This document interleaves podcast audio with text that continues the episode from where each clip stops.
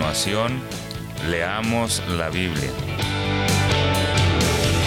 En 1650 AM Radio La Red, con su anfitriona Esperanza Segura.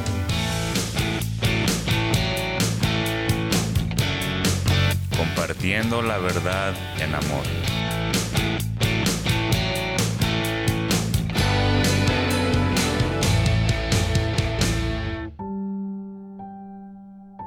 Leamos la Biblia.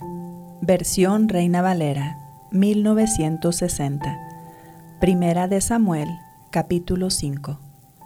El arca en tierra de los filisteos.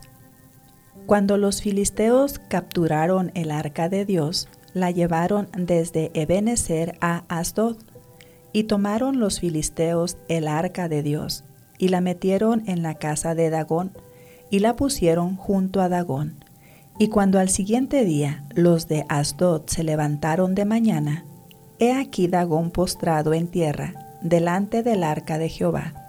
Y tomaron a Dagón y lo volvieron a su lugar.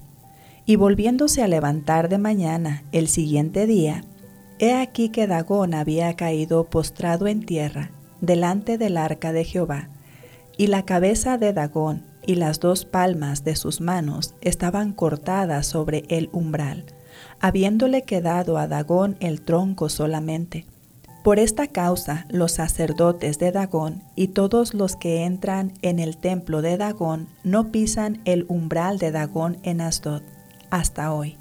Y se agravó la mano de Jehová sobre los de Asdod, y los destruyó y los hirió con tumores en Asdod y en todo su territorio.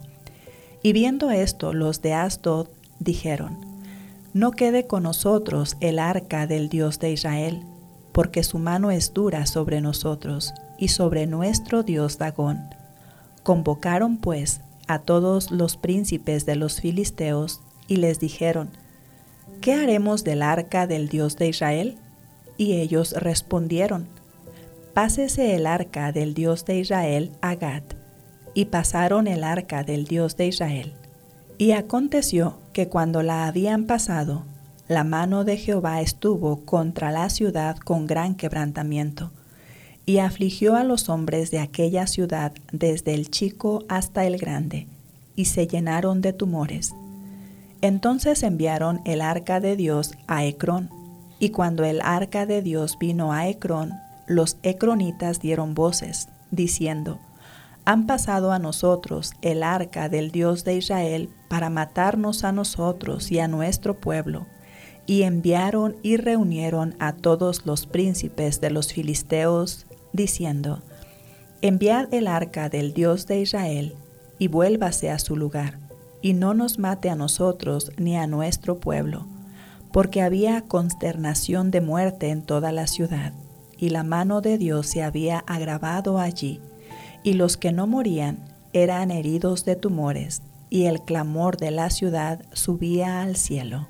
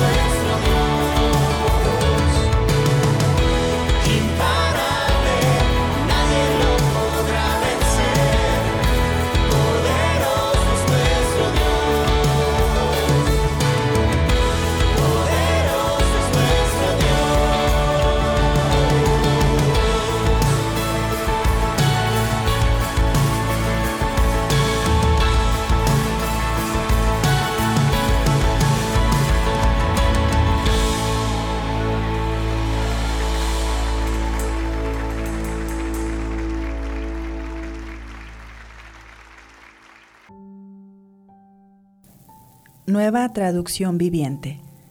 El arca en territorio filisteo.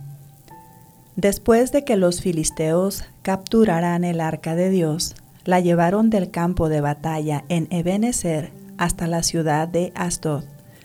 Llevaron el arca de Dios al templo del dios Dagón y la pusieron junto a una estatua de Dagón.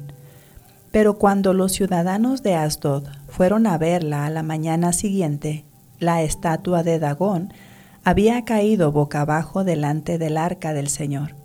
Así que levantaron a Dagón y nuevamente lo colocaron en su lugar. Pero temprano al día siguiente sucedió lo mismo. De nuevo Dagón había caído boca abajo frente al arca del Señor. Esta vez su cabeza y sus manos se habían quebrado y estaban a la entrada. Solo el tronco de su cuerpo quedó intacto. Por eso, hasta el día de hoy, ni los sacerdotes de Dagón, ni nadie más que entra al templo de Dagón en Asdod pisan el umbral. Entonces la mano dura del Señor hirió a la gente de Asdod y de las aldeas cercanas con una plaga de tumores. Cuando el pueblo se dio cuenta de lo que sucedía, exclamó, No podemos quedarnos con el arca del Dios de Israel ni un minuto más. Él está en contra de nosotros. Todos seremos destruidos junto con Dagón, nuestro Dios. De modo que convocaron a los gobernantes de las ciudades filisteas y les preguntaron, ¿qué debemos hacer con el arca del Dios de Israel? Los gobernantes deliberaron y contestaron, trasládenla a la ciudad de Gat. Así que trasladaron el arca del Dios de Israel a Gat. Pero cuando el arca llegó a Gad, la mano dura del Señor cayó sobre sus hombres, jóvenes y mayores. Los hirió con una plaga de tumores y hubo gran pánico. Entonces enviaron el arca de Dios a la ciudad de Ecrón. Pero cuando los habitantes de Ecrón vieron que se acercaba, clamaron, Traen el arca del Dios de Israel a nuestra ciudad para matarnos a nosotros también.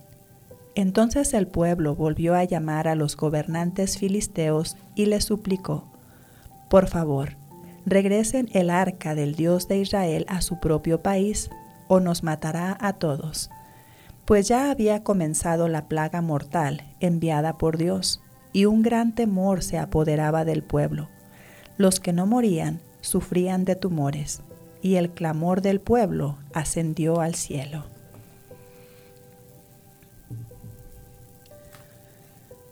Padre, te alabamos porque tuya es la magnificencia y el poder, la gloria, la victoria y el honor, porque todas las cosas que están en los cielos y en la tierra son tuyas. Tuyo, oh Jehová, es el reino, y tú eres excelso sobre todos. Eres maravilloso, Señor. No hay alguien como tú. Te alabamos en el nombre de Jesús. Amén. Le esperamos mañana y le animamos a seguirnos en el internet en radiolared.net.